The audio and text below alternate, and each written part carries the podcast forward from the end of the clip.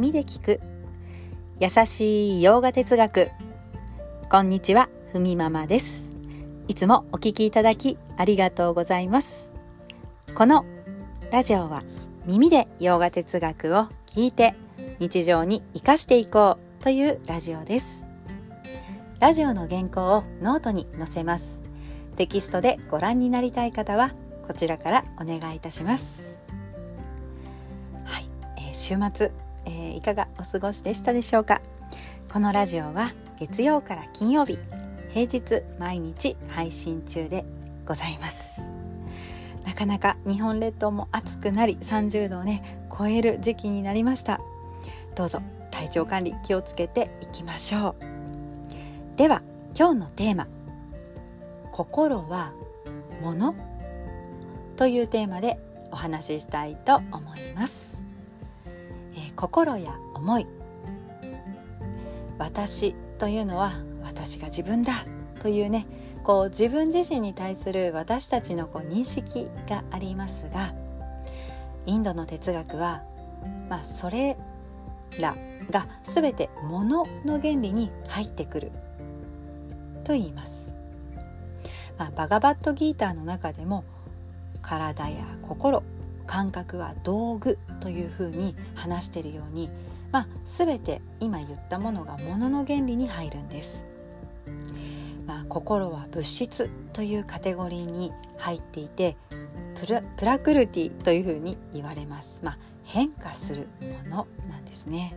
まあ、確かに私たちの心は日々移り変わります。その証拠に、まあ、生じては消えるというのを実感というか感じてられると思いますが例えば昨日思っていたことが今朝起きたら、まあ、消えていたというように割と儚いですよね。自我意識自我意識というのは自分自身はこういう人間だというねふうに思っている部分も、まあ、この肉体にあってこの状態に、まあ、あるからこういうふうなアイデンティティを持ちますがまあ、場所が変わったらまた全然違うアイデンティティになる。例えば日常ねこう仕事の場、えー、または家庭での過ごし方、まあ、そんな風にね私たちはいくつもの場をこう行き来しますけれども、まあ、職場ではあんな風なのに家ではそういうキャラなのかなとか というように、自我意識というのは、まあ、コロコロ変わって一過性が、まあ、あるようでない。儚く永遠ではないというこれもまた物ののカテゴリーに入ってきます。ヨーガスートラでもよく私たちに心というのはあなたの一番近くにあるプラクルティであって物であって使う道具だ。その道具に自分が翻弄されてどうするんですか？というように言ってくるわけです。自分自身でその心のやり口をよく見て簡単に心に簡単に心に同じこと2回言いますね自分を持っていかれないようにこうスペースを空けて、まあ、知性に自我意識がもっとこう自分の本当の自分を知って苦悩から自由に生きられるように、まあ、使っていくべきだ。というのがヨーガスートラなんですよね。まあ、なぜそんな風に言うのかというと、まあ、ヨガの哲学的にはという話になりますがあくまでもあなた自身のようであってこれは知性自我意識も含めてあなたの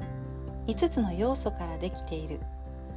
肉体の本当のあなたとは言い難いものだということが哲学の中で、まあ、語られているんですよね。まあ、よく5元素ね、ヨガでも5元素言いますよね。空風火水地というふうにありますけれども、まあ、私たちのこの目に目の前にあるもの物質世界の中にあって目に見えるものそして見えないもの心とかも入るんですが目に見えないものも含めて、まあ、この5元素っていうのが互いに影響し合ってあらゆるものの中にさまざ、まな割合で存在させてると言います。まあ、先ほど出てきたプラクルティというのもその5元素空風カースイッチの他に、まあ、8つの要素が生じていますよというふうに言っているんです。だから5元素があるから 5, 5つの要素はもうすでにあるのでプラス3つなんですね。その3つの中に知性と心と自我というのがある、まあ、空風カースイッチもあって知性や心や自我がこのプラクルティと言われる、まあ、8つの要素があるですが、まあ、この、まあ、背後にあるもの、まあ、バックにあるものがプルシャという、まあ、知恵の原理がその後ろには支えているよということなんですよね。ちょっと言葉で聞くと分かりにくいかもしれませんちょっとね図で今度ご案内できるようにできたらなと思っています 私まだまだそこら辺をねちょっとスキルを身につけていかないと図が出せませんけれどもちょっとね図でね表せたらいいなというふうに思っています。きっとねこうヨガ哲学もそうですが私自身もそうだ私自身がそうなんですが何回も何回もこう理解するためにあの本を読んだりとか、えーまあ、講義を聞いてるうちに理解できたものもあったので今日言ったところちょっとねん。はてな何言ってるのかなというところあるかもしれませんがこうさらっと聞き流しながらまたねこうラジオを聞いていただけると徐々にこうあああそうかもねっていうのがまた伝わっていけるように私自身も努力していきたいと思います。では今日一日も皆様にとって素敵な一日になりますように。耳で聞く優しい洋画哲学。ふみママラジオご清聴ありがとうございました。バイバーイ。